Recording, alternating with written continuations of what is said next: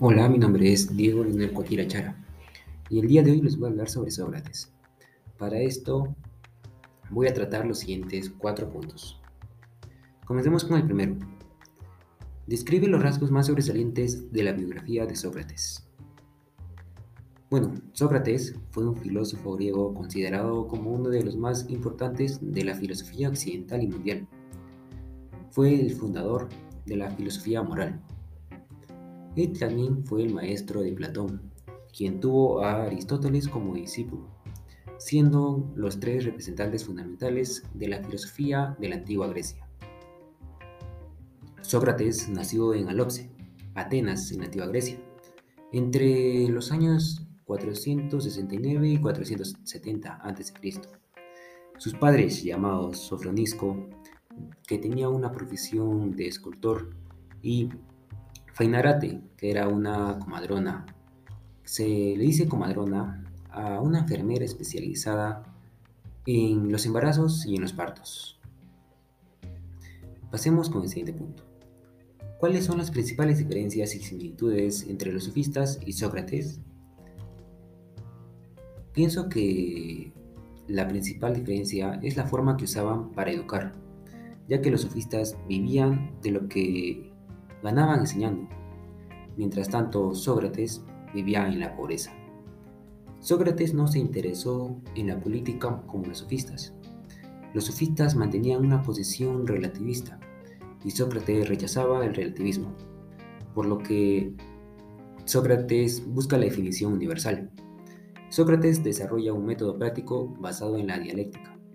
Sin embargo, los sofistas tenían interés por la retórica. Pasemos al tercer punto.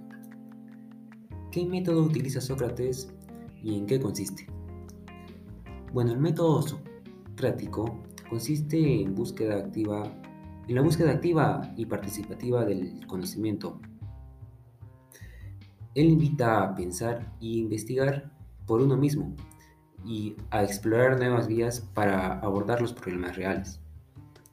Podemos tomar el ejemplo de un profesor y una, o una profesora ya que ellos no se limitan a transmitir mecánicamente unas doctrinas, sino que despiertan el pensar crítico.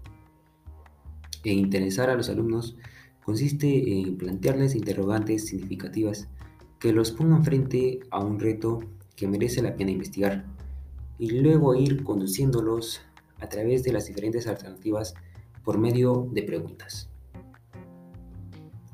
Pasemos al último. ¿Qué razones llevaron a Sócrates a despreocuparse de la cuestión acerca de la naturaleza? Bueno, Sócrates cuestionaba todo acerca de la vida y la naturaleza. Él buscaba incontables razones para poder descubrir lo que estaba a su alrededor y lo que enseñaban en su época. Sócrates, como sabemos, no dejó escritos, sino solamente sus enseñanzas a un hombre como Platón, y gracias a Platón podemos decir que las razones por las que Sócrates se despreocupó sobre la vida de la naturaleza fue que, según su deducción, son virtudes según cual las vea uno mismo, una persona. Por ende, serán cambiantes. No debemos enfocarnos a profundidad sus significados, es lo que nos quiso decir Sócrates. También otra sería que la vida y la naturaleza, como lo menciona Sócrates, son conceptos que se relacionan y se entremezclan con el humano, lo que nos lleva al estudio de uno mismo en lugar de estudiar la naturaleza y la vida en sí.